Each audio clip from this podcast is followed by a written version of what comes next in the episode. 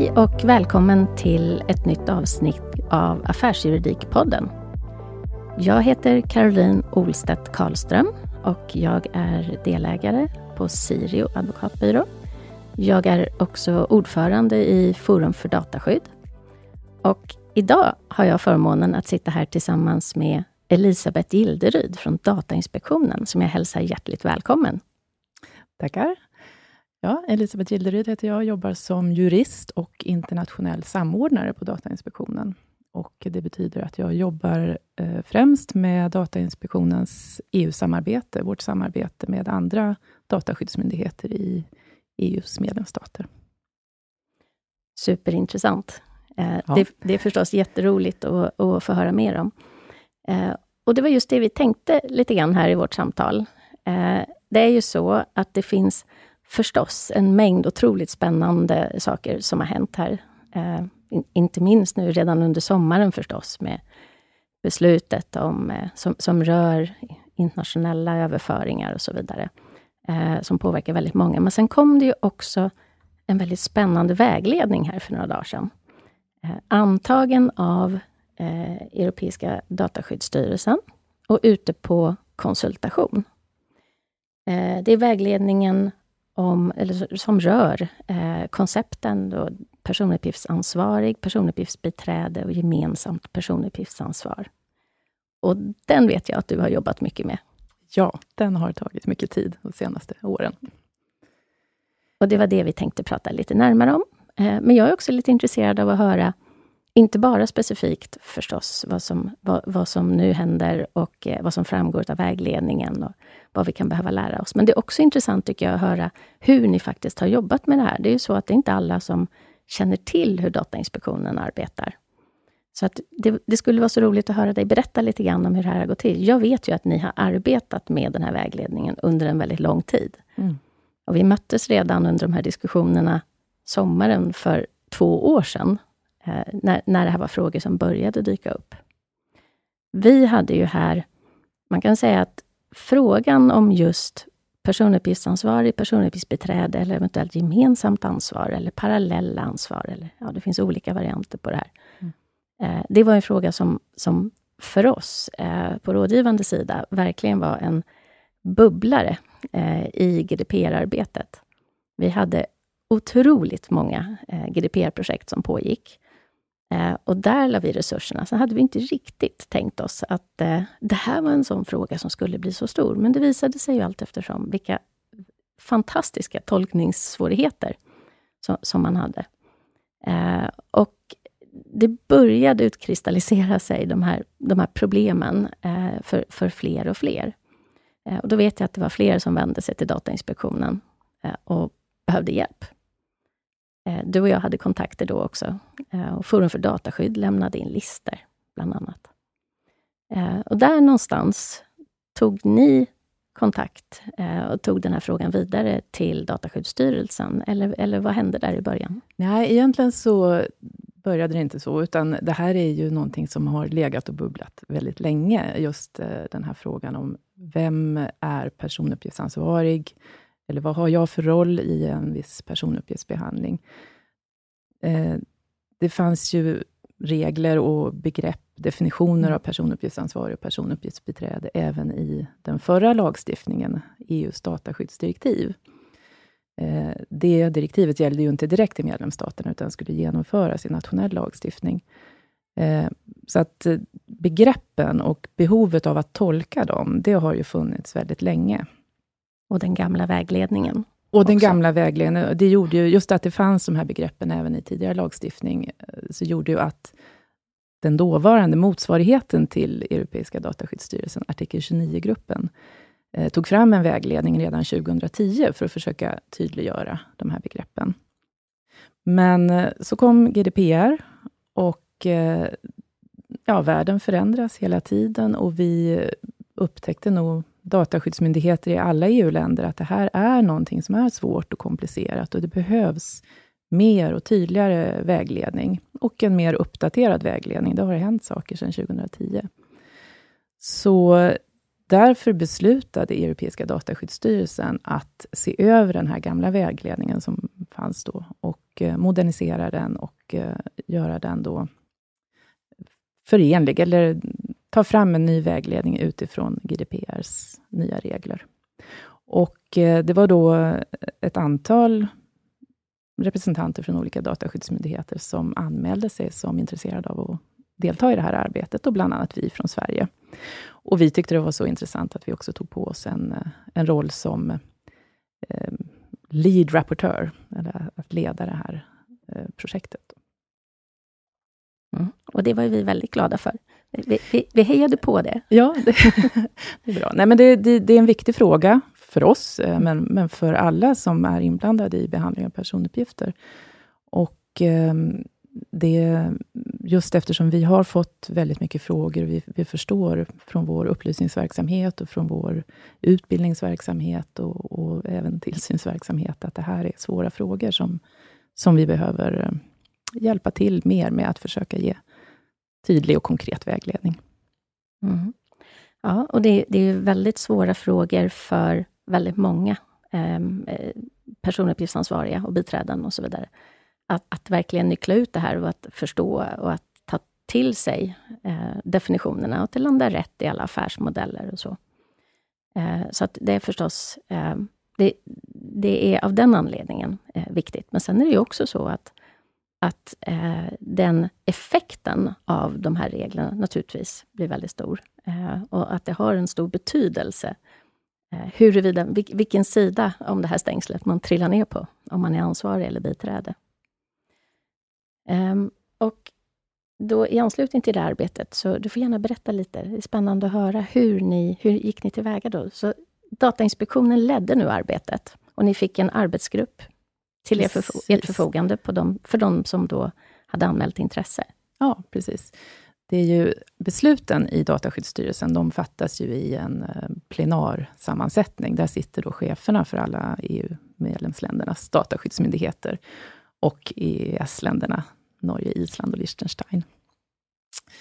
Men sen det, det mer förberedande arbetet, det sker då i olika arbetsgrupper och eh, i det här fallet. då, så tillsatte man en, eh, en mindre projektgrupp som bestod av eh, några olika länder och Sverige. Och det började då med att vi, vi fick det här mandatet att börja jobba med det i december 2018.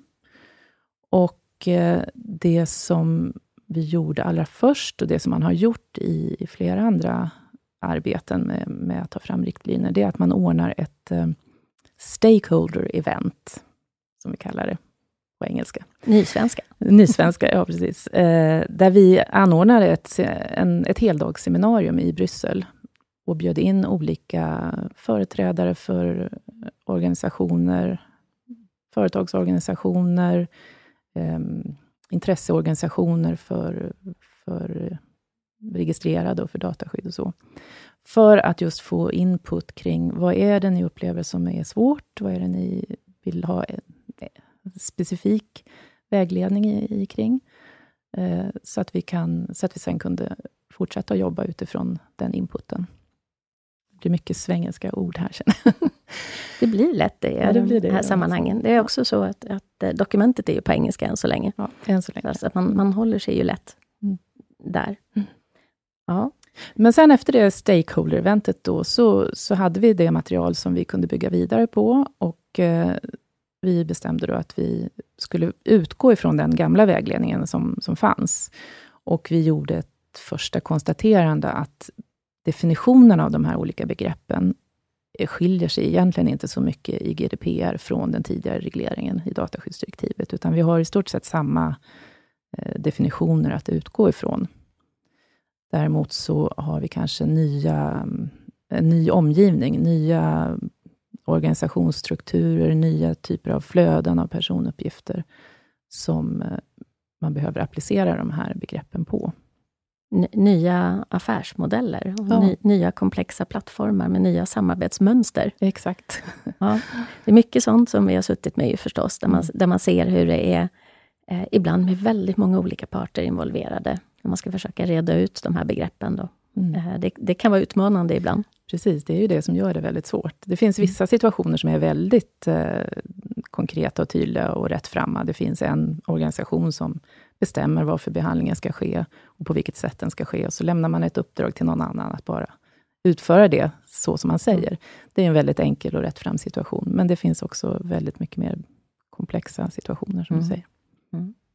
Så har vi fått en hel del, vi har ju fått flera rättsfall från EU-domstolen till exempel, som också har påverkat det här, apropå omgivning då, tänker jag på. Så att, eh, det, det, har ju förstås också haft betydelse och, och någonting som ni har tagit med i, i vägledningen också.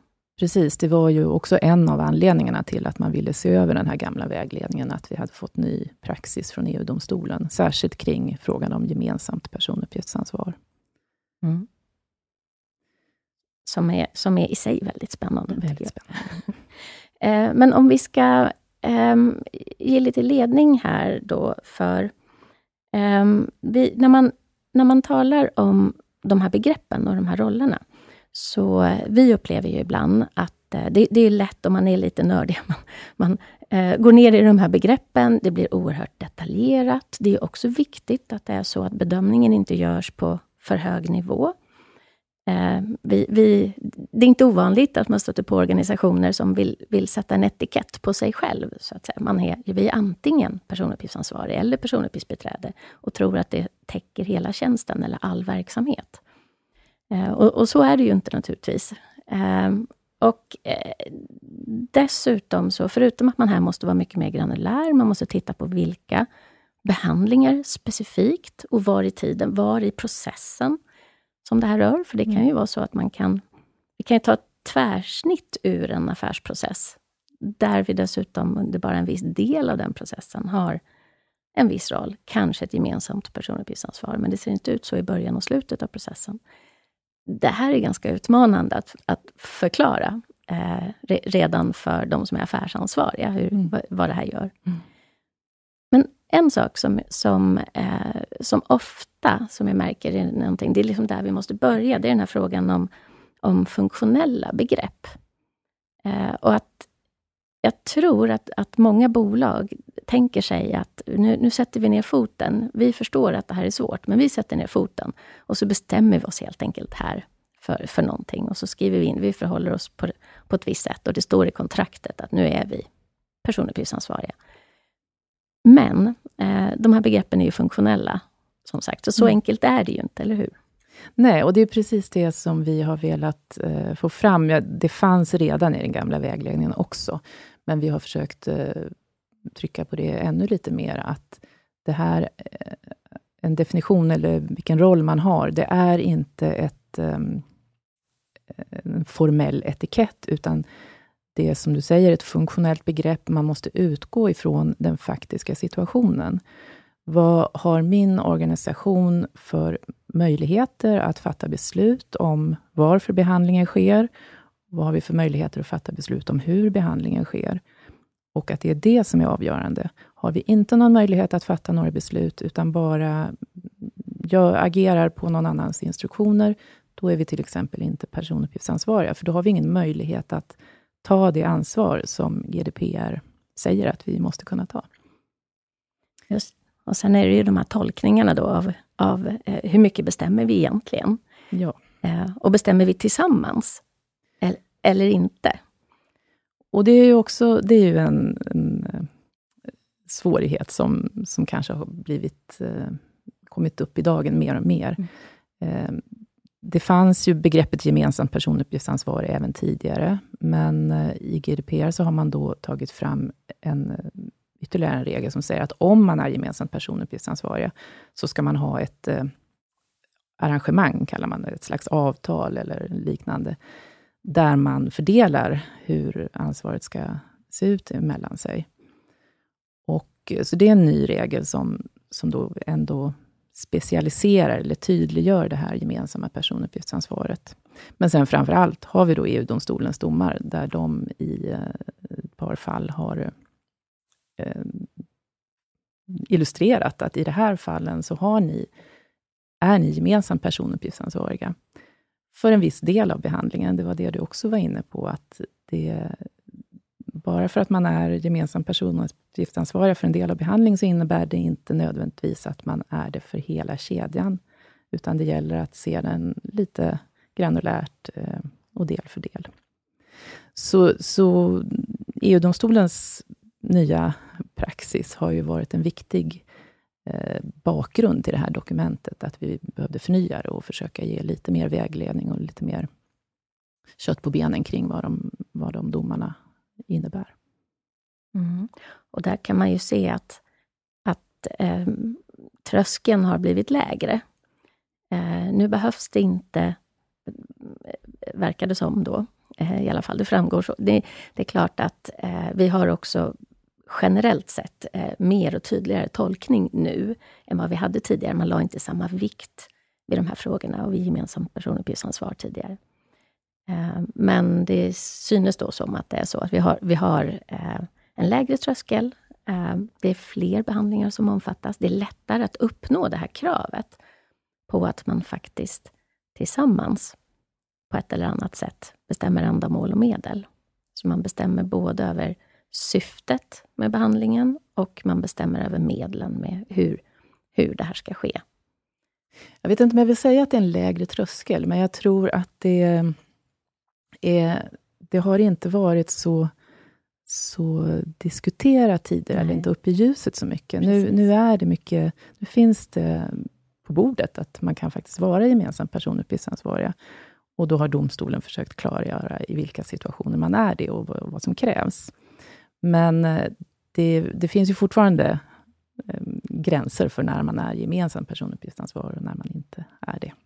Och det är de det, det gäller att hitta. Gäller att hitta de gränserna. Förstås. Ja.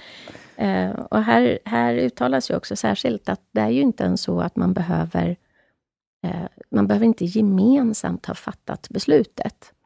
Eh, den behandling som, man, som nu är tilltänkt, utan det räcker ju med att, att man faktiskt, eh, parterna var och en på sitt håll, eh, har, har eh, ett syfte och en uppfattning som, som sammanfaller, inte sant? Precis, och det är ju en tolkning som vi har gjort utifrån framförallt de här två domarna då i målen om Wirtschaftsakademi och Fashion ID från EU-domstolen. Jag är glad att du talade det tyska. Jag har försökt avhålla mig länge härifrån. Jag vet att det inte blir bra. Jag mig in i en risky business där. Eh, nej, men eh, vad, vad domstolen sa där, eller som vi har tolkat det, så är det situationer där man inte sitter tillsammans och fattar ett gemensamt beslut, utan man, har, man sitter på varsitt håll, fattar beslut om en behandling. Men de två respektive behandlingarna är så beroende av varandra, att den ena är inte möjlig utan den andra. De är, eh, hänger ihop på ett sånt väsentligt sätt, att man för den delen av behandlingen måste anses som person, gemensamt personuppgiftsansvariga. Det finns ett uttryck på engelska, man kallar det för inextricably linked. Och det är det som vi har använt här också. Att de, de här två behandlingarna och besluten kring dem hänger så tätt samman. Så man ska skilja det från en situation där, där jag fattar ett beslut om behandlingen och eh, någon annan organisation fattar eh, beslut om sin behandling. Och det, de är egentligen oberoende av varandra. Det spelar ingen roll om, om den ena behandlingen upphör, så, så fungerar den andra bra ändå. Där är det inte fråga om ett gemensamt personuppgiftsansvar. Just det. Eller situationen där man uppdrar åt någon annan. Man, man hittar en, en leverantör. Precis, då är det en biträdessituation. Mm. Fram, framgår också utav mm. vägledningen. Man särskilt skiljer på det här naturligtvis. Eh, och, och, sen så finns det ju, eh, det, det, är uppenbart för oss, men kan kanske sticka i ögonen då på en del, eh, ibland beroende på hur, hur fokuserad man är på dataskydd, hur mycket man har arbetat med det förstås. Eh, så, så, framgår det ju också då naturligtvis att tillsynsmyndigheterna är inte bundna av eh, vad man har uppgivit i sitt, som du, som du kallar för, i sitt arrangemang. Eh, och ni kan naturligtvis göra en egen bedömning eh, av det här, så att det, det, det, är funktionellt. Vi är tillbaka där. Precis, det är, det är en ganska viktig grundtolkning, det här funktionella mm. begreppet. Att det, det fungerar inte att sätta en etikett på sig själv och säga nu är vi, har vi den här rollen, utan det här ska utgå ifrån verkligheten och de faktiska omständigheterna. Mm. Och när man då försöker sätta de här etiketterna som, som företrädare för en verksamhet, till exempel, då, Eh, så, så, eh, och det kan vara utmanande. Eh, hur, hur ska man tänka där då, tycker du? Ehm, Ehm, förstås att man kan ta hjälp av Datainspektionen, eller man kan ta hjälp av rådgivare. Det går ju också alldeles utmärkt. Mm. Men, men här finns ju risker i ett eller annat avseende förknippade med detta. Att man trots allt inte tolkar den här funktionella, de funktionella begreppen riktigt rätt. Man kanske lägger man, man tar höjd för eh, samma frågor, men man gör det på ett lite annat sätt. Man viktar det annorlunda och kommer till en annan slutsats. Eh, hur, hur, tycker du att man ska tänka här? Är det, är det här ett... Ser du det som ett problem? Ni har ju till exempel inkluderat ett antal olika exempel i vägledningen för att försöka hjälpa. Mm. Men jag vet att det finns företrädare för organisationer förstås, som tycker att det här är svårt ändå och att det är Just eftersom att beslutet är så stort. Det, det får en väldigt avgörande betydelse för, för behandlingarna sen som organisationen gör. Mm. Nej, men jag, först måste man ju tänka att eh, det, dataskyddsförordningen, eller GDPR som vi pratar om då, har ju en uttrycklig ansvarsprincip. Eh, den har funnits även tidigare, men nu står den i lagtexten, att eh, alla som eh, är personuppgiftsansvariga har en, ett ansvar för att se till att bestämmelserna i, i GDPR följs, så att man, man gör rätt. Så att om man inte vet vilken roll man har, eh, har man ju inte möjlighet att ta det ansvaret. Så det är viktigt att sätta sig ner och se, eh, har jag möjlighet att bestämma över den här behandlingen i så grundläggande, grundläggande delar, att eh, jag bestämmer varför den ska ske. Det är ingen annan som kan påverka det. Jag bestämmer hur, vilka, vilka uppgifter som, som behandlingen ska avse. Jag, jag bestämmer vad, vad behandlingen ska mynna ut i.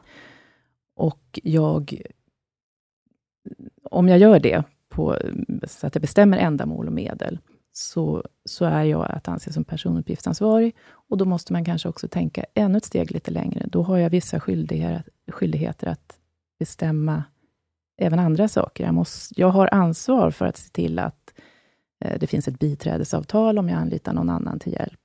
Jag har ansvar för att se till att det finns en tillräcklig säkerhet. Även om biträdet också har ett sådant ansvar, så har jag det yttersta ansvaret som personuppgiftsansvarig. Så man måste utgå ifrån verkligheten och faktiska omständigheterna och se, vem är det som fattar och kan fatta de här besluten? Och det är det som sen blir avgörande. Och se till att man har gjort den här utvärderingen riktigt, riktigt ordentligt. Det är ju A och O, tänker jag, i, i sin helhet för eh, dataskyddsförordningen. Man måste hela tiden vara medveten om vad, vad har jag för personuppgifter? Vilken roll har jag? Vilket ansvar har jag? Och, men även vad, hur, hur flödar uppgifterna mellan olika eh, ställen och så. Så det finns, och det finns också en uttrycklig regel om det i dataskyddsförordningen, att man har ett eh, ansvar att kartlägga sin behandling, just för att veta vad det är som, som sker. Precis. Eh, man, man, behöver ta ansvar, helt enkelt. Eh, ansvarsfull databehandling. Eh, det var vårt eget påhittade begrepp när vi inte riktigt gillade hur man hade översatt accountability i, i GDPR. Så talar vi ofta om det. Det handlar om ansvarsfull databehandling. Mm, precis. Och om man då har, har, gjort allt det här, man har en nogsam dokumentation Eh, och, och, det är så att man har, man har en uppfattning, man är överens med eventuella motparter här också. Det finns dokumentation. Eh, det finns ett avtal på plats. Ehm, um, vad, vad, händer här då i nästa steg? Planerar ni till exempel någon, någon tillsyn här nu? Uh, I anslutning redan till vad, hur de här frågorna, så betydelsen och vikten av de här frågorna?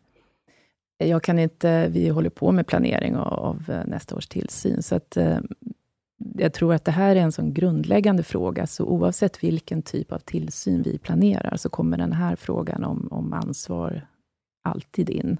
Så det, jag tror inte att vi behöver ha något särskilt projekt kring det, utan den, den finns där automatiskt. Det följer med ändå. Mm.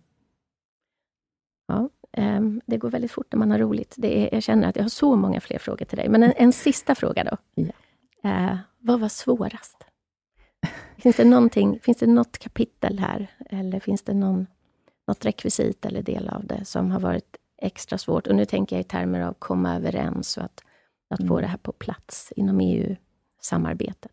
Ja, vi har haft ett väldigt bra samarbete, vill jag säga först. Sen är det klart att frågan om gemensamt personuppgiftsansvar, som har varit outredd och lite sådär diffus förut, att försöka ta fram vägledning och tolka EU-domstolens domar kring det och enas om, om vilken tolkning vi ska göra. Det är, har ju varit en utmaning, men eh, vi har hittat en, en rimlig eh, balans till slut.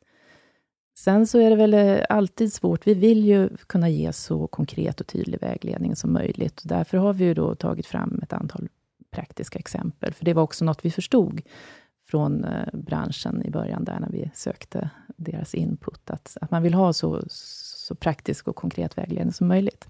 Och Samtidigt är det svårt att, att, ge, att förutse alla situationer som finns där ute och att, eh, att skapa en, ett konkret exempel för alla de möjliga situationer som finns och som ju alltid beror på vilka omständigheter som föreligger i, i ett enskilt fall. Så det är svårt att ge den här tydliga vägledningen på ett, på ett generellt sätt som är tillämplig. Så där har vi försökt också då hitta en, en balans mellan praktiska exempel, men sen också med tillägg då av en text som kanske kan, kan ge ytterligare vägledning för de situationer som vi inte täcker. Och, och förtydliganden. Mm. Mm. Vi får väl se vad som händer i konsultationen nu. Om det kommer in önskemål på några ytterligare Absolut. exempelsituationer kanske. Så är det. Och den här publika konsultationen är också någonting som Dataskyddsstyrelsen alltid använder sig av när man har antagit ett dokument. Så att det är inte specifikt för den här situationen. Men det är en väldigt viktig eh, väg och en, en, stor möjlighet för oss att se hur Ja, vad, vad är det vi behöver förbättra? Vad har vi missuppfattat? Eller vad kan vi, var behöver vi förtydliga budskapet? Så att det, det är väldigt spännande att se. Mm, så det, det, hoppas vi att lyssnare och andra tar, tar chansen, läser igenom och eh, kommer in inom det förfarandet med om man har frågor eller förslag eller synpunkter eller så. Ja. Den ligger uppe till 19 oktober och då kan man gå in på EDPBs eh, hemsida. Där finns ett formulär som man använder sig av för att lämna in de här synpunkterna. Vad bra. Sen avslutningsvis så kan vi nämna att vi kommer att, att mötas igen och diskutera de här frågorna. Eh, och att eh, du är en av föredragshållarna som kommer till Nordic Privacy Arena den 5 och 6 oktober. Då blir det också mer, mer fokus på detta eh, och, och, diskussioner. Det finns, det finns mycket vi kan stöta och blöta när det gäller de här olika rollerna. Absolut, den här frågan kommer aldrig att vara färdigdiskuterad. Jättespännande är det. Mm. Stort tack för idag, Elisabeth. Tack själv. Och jag vill förstås också då passa på att eh, ta chansen att nämna att eh, om ni är intresserade av att höra fler delar av Affärsjuridikpodden, så går det alldeles utmärkt. Eh, det ligger ute, det finns på nätet och eh, återfinns i alla sedvanliga poddspelare. Så gå gärna in och prenumerera förstås. Tack så mycket för idag.